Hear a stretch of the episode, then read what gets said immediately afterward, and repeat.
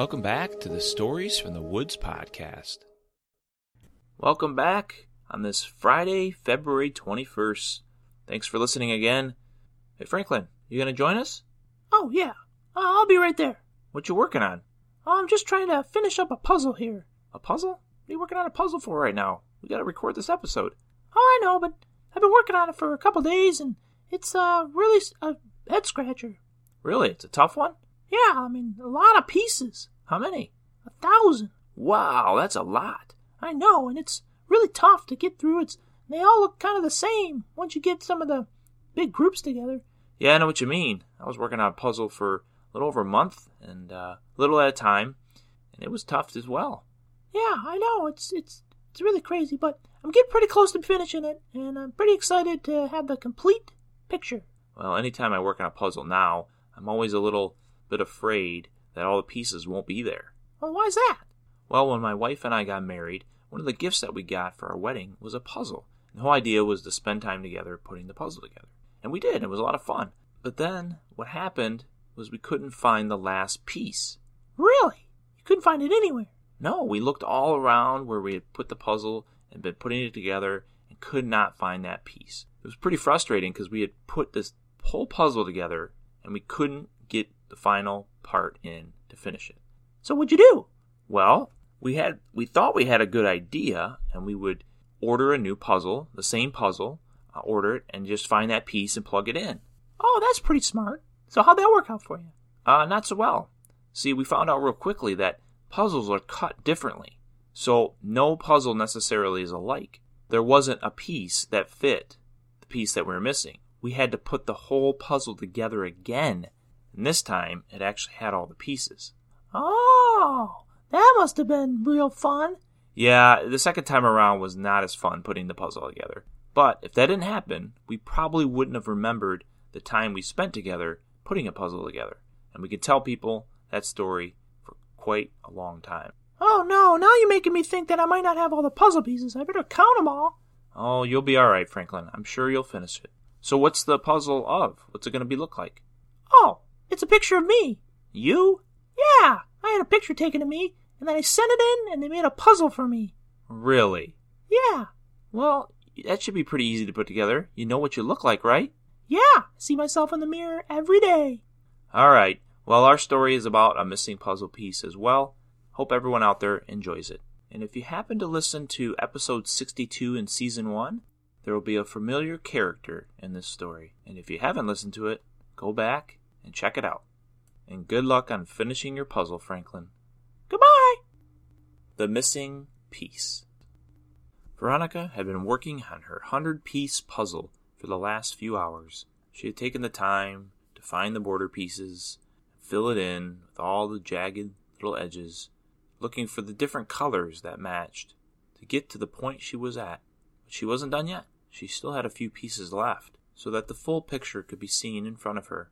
It was a picture of a cat curled up, sleeping. She knew that from the picture on the box, and of course she had put together almost all of the pieces, so it was pretty obvious to her what it was in front of her. She began to fill in the remaining pieces, trying the different shapes, filling in a cat's eye here, the end of its tail there.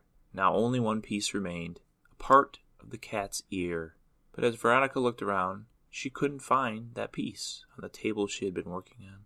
She looked through the box that the puzzle had come in. Nothing.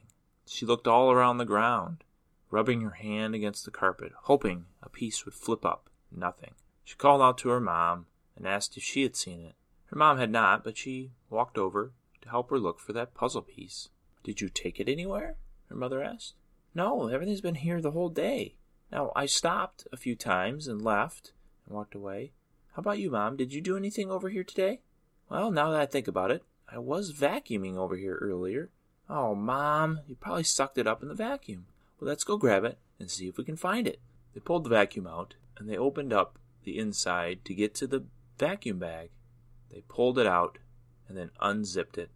This is going to be so impossible, said Veronica, as dust was floating all around them. As they sorted through the bag to try to find it, there was plenty of dust and dirt, a few goldfish crackers, a rubber band, a penny. Oh, I'll take that, said Veronica. But as they went through it, they did not find a puzzle piece. Veronica's mother had been thinking quite a bit during this period of time and asked if Sparkle had been around. Well, I can't remember, but like I said, I was gone a few times. Well, that cat, you know, eats everything. It's possible that Sparkle ate it and we gotta wait for it to come out the other end. That's disgusting, Mom. But you know it's true. I would look around a little bit more, but then I think we just need to wait. I've worked on that puzzle all day today, Mom. I'm ready to be done with it. Like I said, you can look some more, but I think we're going to have to wait for Sparkle. A day had passed, but Puzzle Piece did not pass through Sparkle's system as they checked the litter box. Later that afternoon, while Veronica was watching television, she saw something moving on the ground, and so did Sparkle. They both started to pay close attention to the far corner of the room, and they finally saw it a little mouse skittering across the edge of the wall. Sparkle jumped down from the couch and crept closer and closer to the edge, and then hunched over, waiting to pounce. And when that mouse moved again, Sparkle attacked.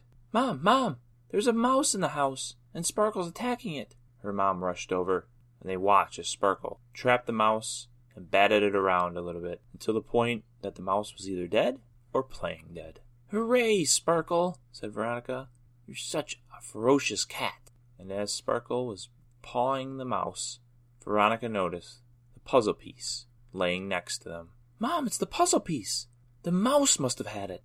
I cannot believe that, said her mom. But maybe it's true. But after the mom grabbed the mouse with a glove and looked at it in disgust and hurriedly ran to go outside with it, Sparkle was looking for something else to play with and then saw the puzzle piece, and before Veronica could grab it, Sparkle licked it up into its mouth. No, Sparkle, no, you can't eat that! And she tried to open the cat's mouth, and eventually Sparkle spat it out on the floor. Veronica grabbed it instantly out of instinct, but then regretted it after the fact. It was all wet. Ew, said Veronica. It's been touched by a mouse and a cat. I'm not sure I want to even finish this puzzle now. But she couldn't let Sparkle eat it again, so she grabbed the puzzle piece real quickly, tossed it up on top of the table where the puzzle was being done, and let it dry out.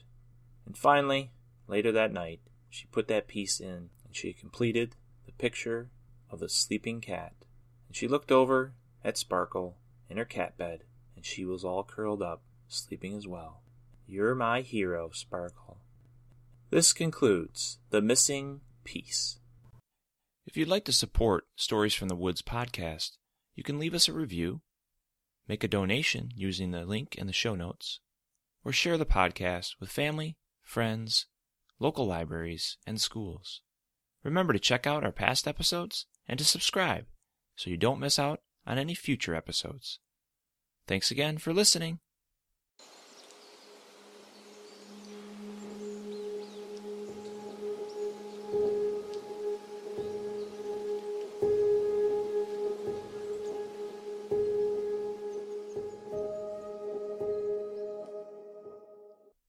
This podcast features the song Surreal Forest by Medane, available under Creative Commons Attribution Non Commercial License.